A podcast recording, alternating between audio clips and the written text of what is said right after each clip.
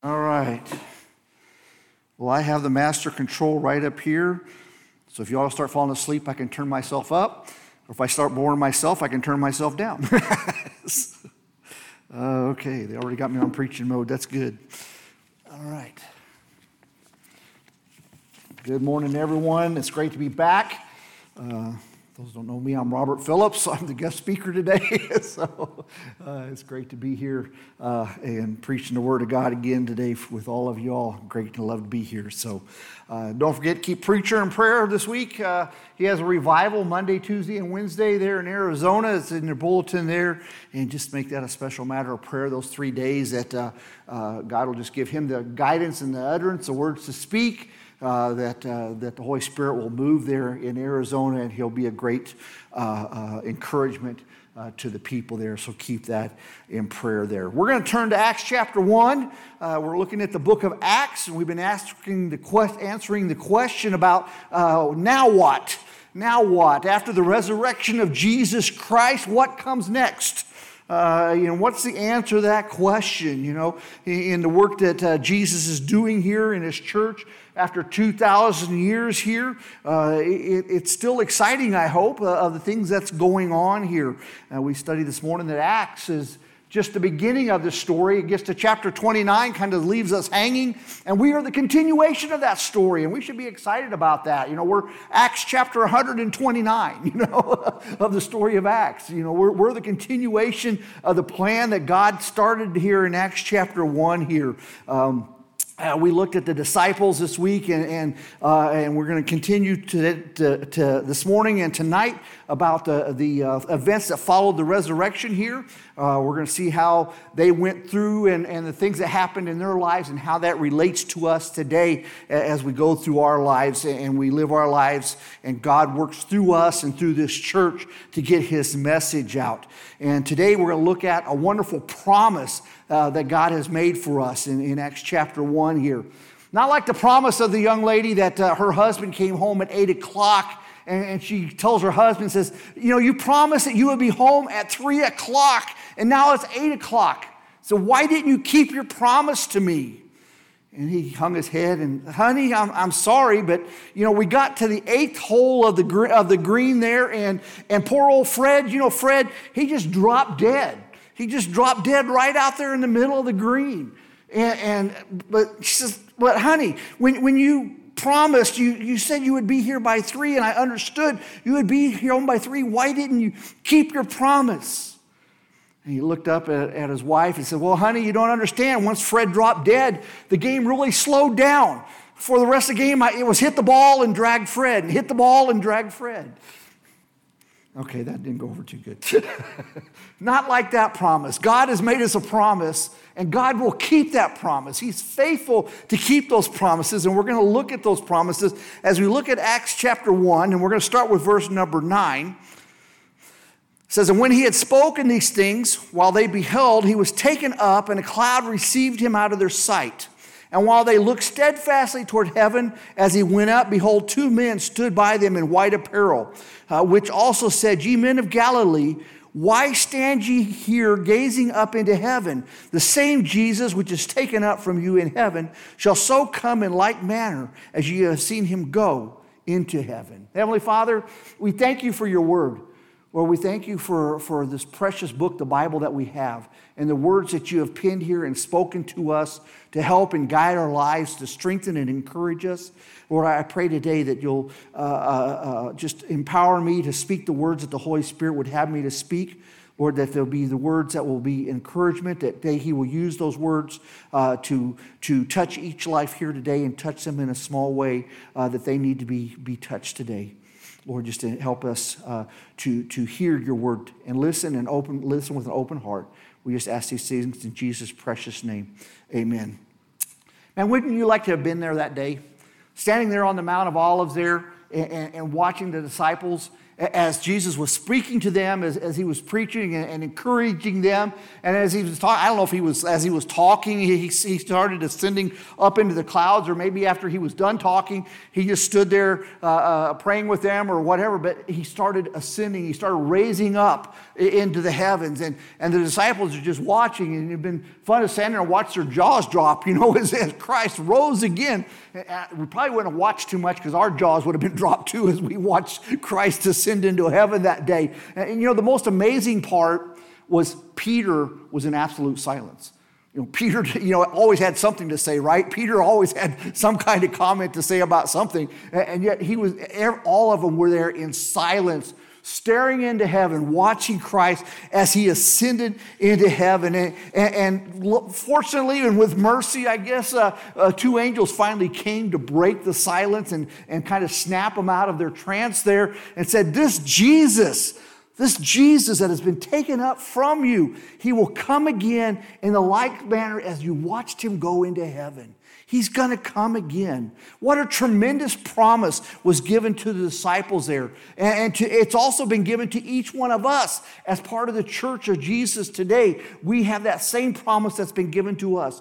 I think sometimes because it happened so long ago, we forget this promise. And we forget that it was given to us and what it means to us. And we want to talk about that today. Um, and, there's two parts to this promise. And I think we need to understand these two parts in order to really get an understanding of this promise that God made for us here.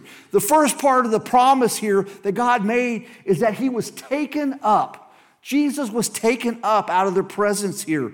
You know, we've all had people that have, have moved on to new places and move on to new, new jobs or whatever. And, you know, you've heard the saying probably, parting is such sweet sorrow, you know. And, and you know, while, while, while they're leaving and it brings sadness to us, our hearts, because we're going to miss uh, uh, their presence and, and miss all that that person means to us. Uh, but uh, at, at, times like that, you know, Jesus uh, is still right here with us, even though we're missing him. You know, you, you probably wish that Jesus was here more in a personal presence, but He is with us. We can talk with Him, and, and we may be not able to see Him face to face, but he, he, is here. He knows us. He knows what's going on in our lives, and, and he, he enjoys being with us.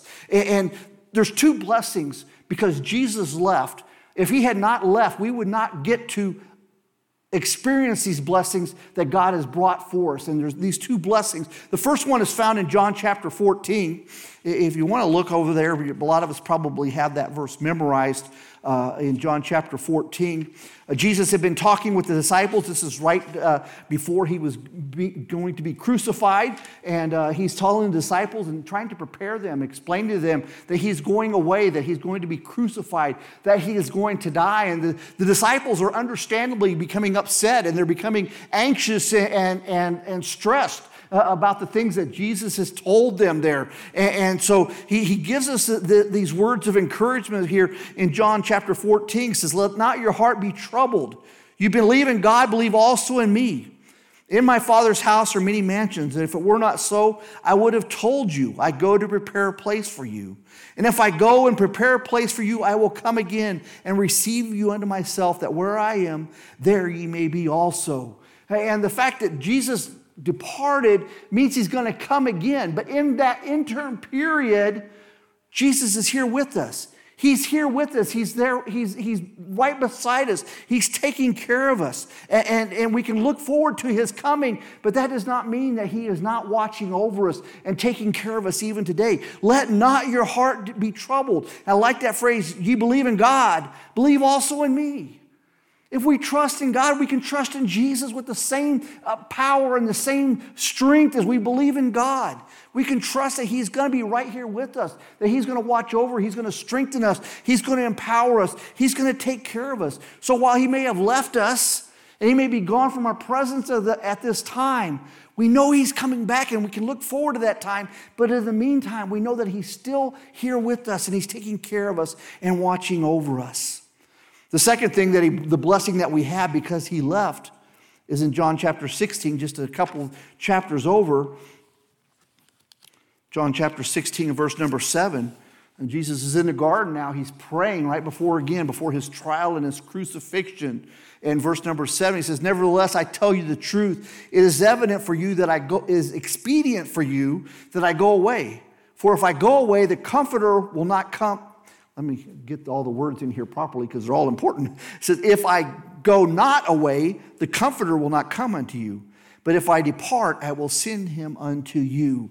And, and so G- Jesus said, If I don't leave, the Holy Spirit can't come to indwell you, to fill your life, to empower you, to help you carry out the mission that, that He has set before the church to spread the good news that Jesus is alive, that He has risen again, and He has salvation for them.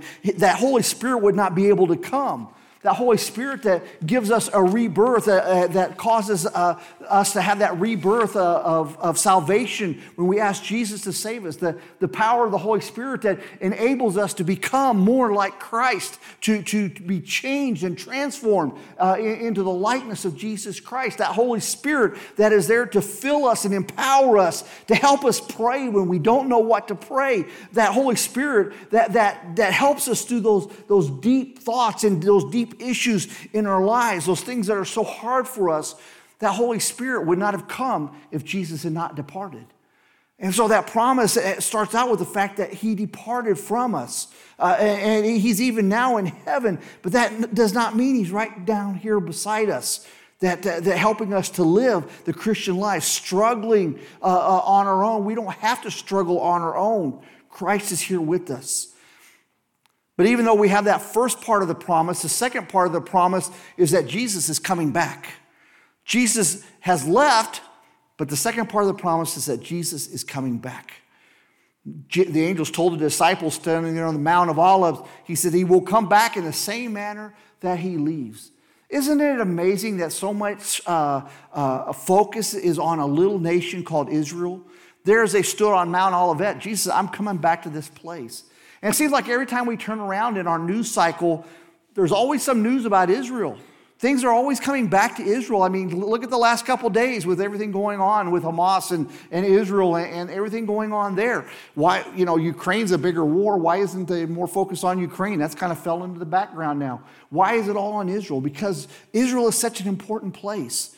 Jesus promised to return. Jesus promised to come back uh, to the Mount of Olives there. He, he, and we're constantly drawn back to this country, this, this little nation of Israel, which such small landmass. I, I don't know how big it is physically, but I know it's, it's smaller, a lot smaller than the state of Kansas. I mean, it's a small country.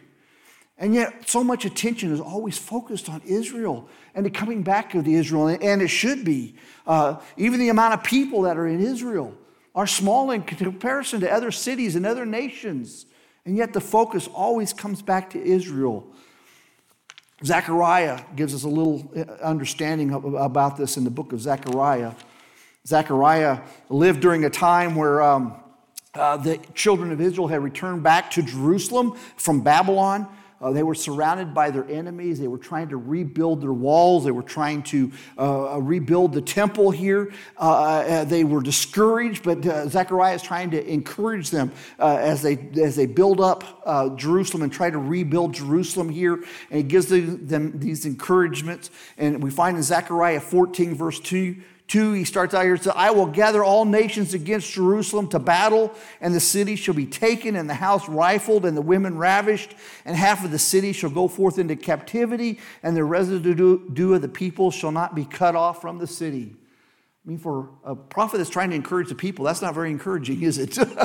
that's not very encouraging words, all the, all the things he's saying there that, about the troubled times. Uh, but he goes on to write here uh, uh and, and, tell what Jesus has promised there in verse 3 uh, says, Then shall the Lord go forth and fight against those nations as when he fought in the, in the day of battle. Um, and his feet shall stand in that day upon the Mount of Olives, which is before Jerusalem on the east. And the Mount of Olives shall cleave in the midst there, there, thereof towards the east and towards the west. And there shall be a great valley, and half of the mountain shall re, uh, remove towards the north, and half of it towards the south. And ye shall flee to the valley of the mountains, unto the valley of the mountains shall, uh, shall reach unto Azal. Yea, ye shall flee like as ye fled before, uh, from before the earthquake in the days of Uzziah, king of Judah, and the Lord my God shall come, and all the saints with thee. And it shall come to pass in that day that the light shall not uh, be clear nor dark, and ye, it shall be one day uh, uh, which shall be known to the Lord, not day nor night. And it shall come to pass that at the evening time it shall be light.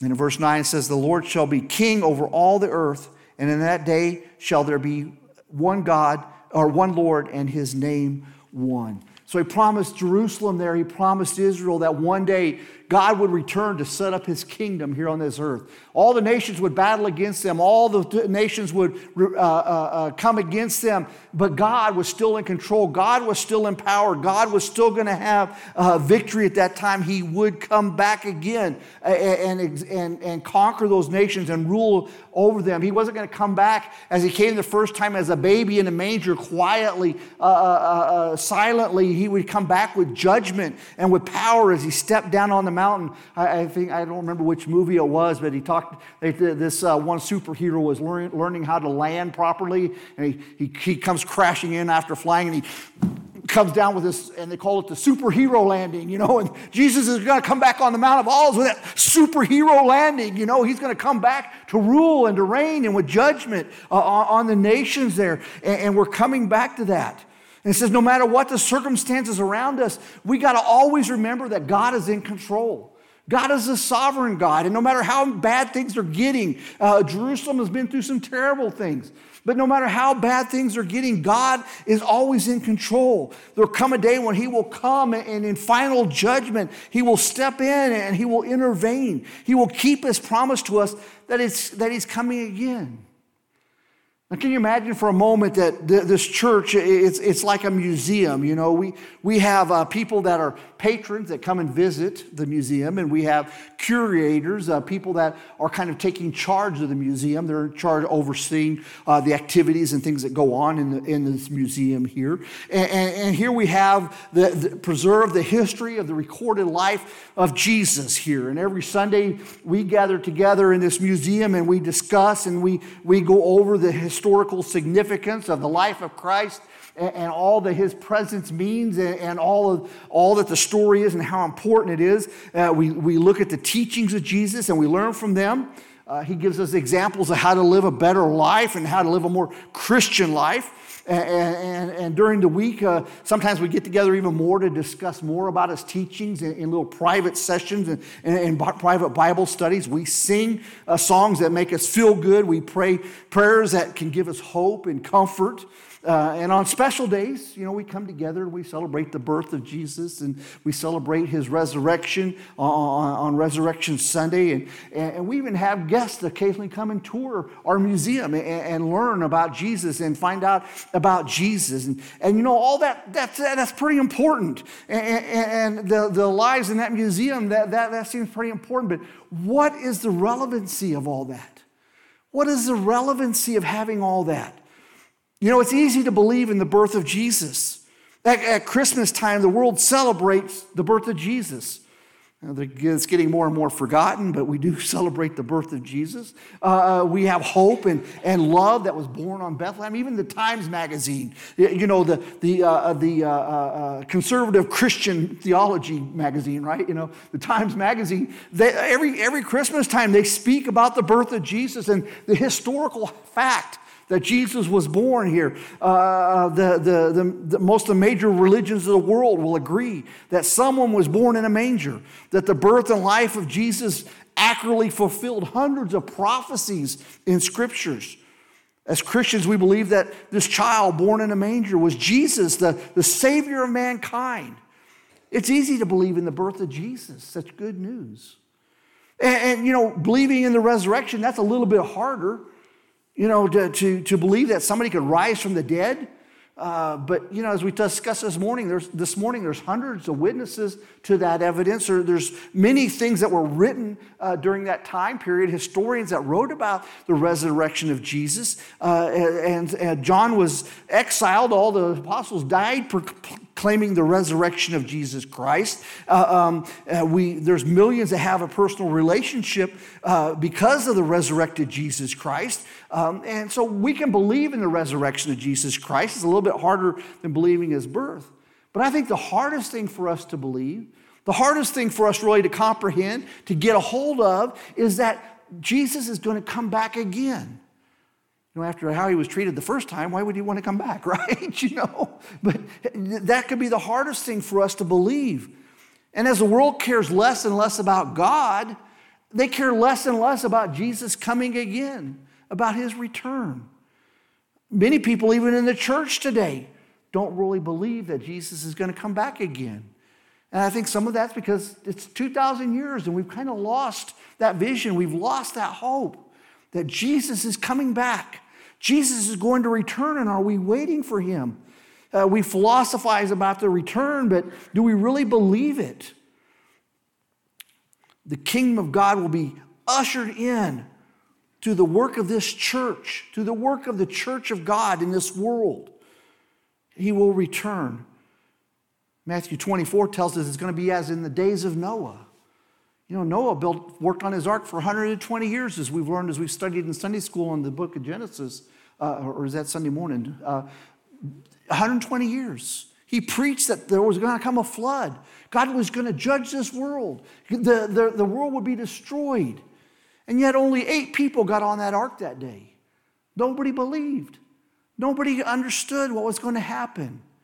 And it says, as in the days of Noah, and I think we're kind of in those days, that people don't believe. You tell them that Jesus is coming back.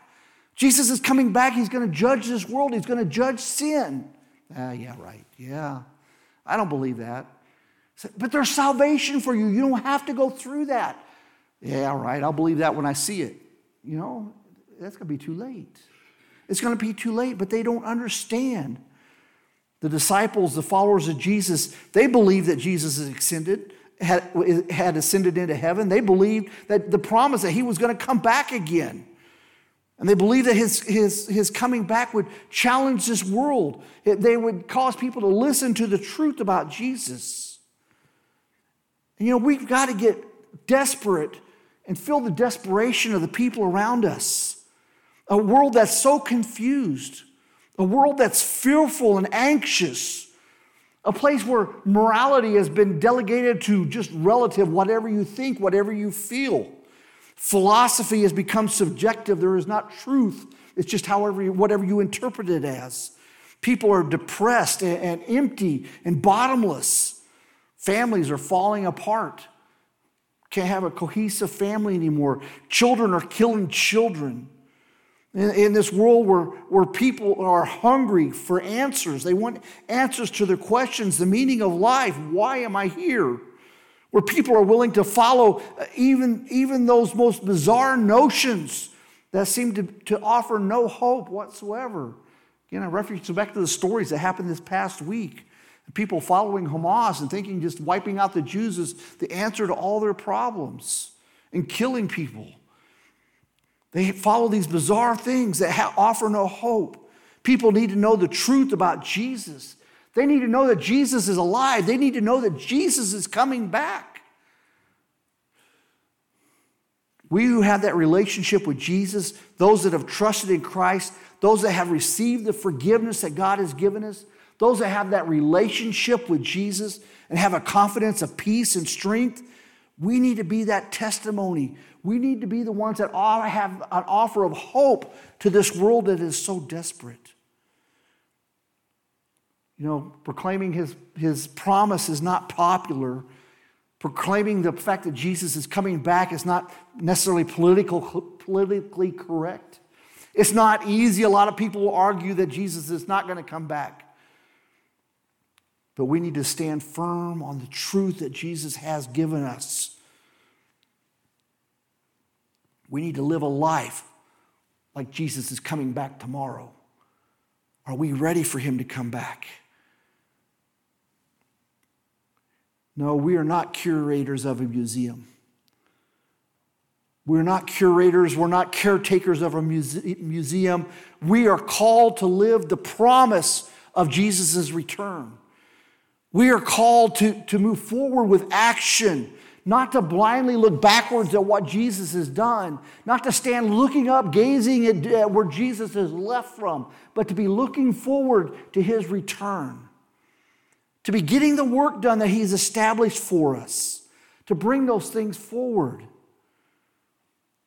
You know, that gives us two questions that we need to, to think about today. Two things that we need to end with today. And the first one is when he returns, because he's promised to return. So he is coming back. When he returns, will you be ready to go with him and spend eternity with him? Or will you be ready to spend eternity without him, separated from him, an eternity without hope, an eternity without life, an eternity without any love? Are you ready for that? Jesus sent Jesus to die on the cross for our sins so we can have forgiveness of sins. And until those sins are forgiven, we are enemies with God. We are enemies with Him. We're at war with Him. And that isn't a war that we could even hope to win. Because when the judgment of Jesus, uh, when the judgment of God comes against our sin, it is death. It is death. It's separation from God. It's an eternity in hell. But Jesus came and gave his life so that we have eternal life. He rose again, conquering death, conquering the grave, giving us eternal life. So now that when he come back, when Jesus comes back, we can live with him. We can rule and reign with God. We can live on this earth with him. Are you ready for that day? If you haven't asked Jesus to eh, save you, if you haven't confessed your sins to Him and said, Jesus, I know I'm a sinner. I know I can't go to heaven. I know there's no way I can be good enough. I can't do enough things to get to heaven. But I believe Jesus came and died for my sins because He loved me so much. I believe you love me and I want to be, I want you to save me. I want you to be my Savior. I want you to be Lord of my life. I want to live for you. If you've never came to that point in your life, I ask you today, make sure today you make that decision. That you turn your life to Jesus. You accept Him and, and, and, ask Him to save you so that when He returns, you'll be ready, you'll be prepared. You'll be ready for heaven when He comes again. The second question is, is just almost important because for us that know that He has saved us, for us that really truly believe that Jesus is coming again, for us that have experienced the power of the resurrection of Jesus Christ in our life, who do we need to tell? Who do we need to tell the good news to? It said Noah preached 120 years. I'm sure after about 50 years of that, he was getting pretty tired. Nobody was helping him. Nobody was joining up, getting on board with him. Nobody seemed like they really, they were just ridiculing him, probably throwing tomatoes at him. You know, but he preached 120 years the message that God gave him that there was salvation. If you will get on the ark, when the storm comes, you will be saved. And yet nobody listened to him. You know, God didn't say we're going to have a whole bunch of people listen and follow us, but He did tell us to tell the message, to tell people about Jesus, to get that message out, to believe it so much in our hearts that we have to tell others. We can't hold on to that message. Who do you need to tell? I'd like everybody for a few moments to bow your head and close your eyes this, this morning. As we end today, maybe there's one here today that doesn't know Jesus Christ as your Savior. And if you feel the Holy Spirit speaking to your heart, I encourage you right now, come. Come right now. We'll take the Bible, we'll show you what Jesus says. We'll show you the way of salvation how you can be ready for Jesus to return, how you'll be ready for Him to come again.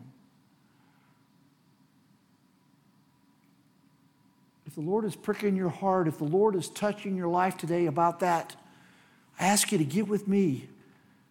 Get with Pastor when he returns, but don't put it off. We don't know how many days we have. The Bible tells us life is as a vapor, it vanishes away. Don't take too long to make that decision for Jesus Christ, but make that. Be ready for his return. And who do you need to tell? Who do you love the most in your life? Have you told them about Jesus? Do you know for sure that they are going to heaven? Have you told them about Jesus? We need to tell them the good news. We need to tell them the power of the promise that God has made us that I will come again. And we are looking forward to that day, and we want you to be there with us on that day. Trust Jesus Christ. Tell them as we close in prayer, I ask you to pray in your heart for that person. Pray for that special person that God will tell you and show you and give you the power this week to share the gospel message with them, to talk to them in some small way about Jesus. We had an event this Friday and we shared, we, we shared with a lot of people, and I, we didn't really talk about Jesus dying for them and Jesus coming again, but we put our foot in the door. We got a mention of, of the church that was here that could, could, could be here for them. And sometimes that's all we got to do is just start the conversation. We got to start the conversation so the Holy Spirit can continue to work in their lives. Heavenly Father, today we see that this wonderful promise that you gave the disciples and through the disciples you've given to us that just as you ascended into heaven that day, you will come again. But when you come again, it will be power and, and with might. You will come to judge this world of the terrible wickedness. You will judge them for their rejection of the salvation that you've given them. You'll judge them for their disbelief in a holy and mighty God. Lord, I pray that each one here today has, has had a time in their life where they have accepted you as a Savior. If there's one here today that doesn't know you, that even today the Holy Spirit will begin working in their lives. That soon they will make that decision to accept you and to live for you in a mighty way. Lord, we pray for each one in, that is thinking about a friend, a loved one in their hearts today that, they, that need to know about Jesus. Lord, I, pray that you will give them the opportunity, that the Holy Spirit will empower them in a special way. He will go above and beyond the, what we think we can do, that we'll be able to share the gospel message with a friend. We'll see them come to know the saving knowledge of Jesus Christ. We'll see them turn from hell and, and turn towards heaven. Lord, I pray that we will see much fruit from the understanding that Jesus is coming again in our lives. We just ask all these things in Jesus' precious name. Amen.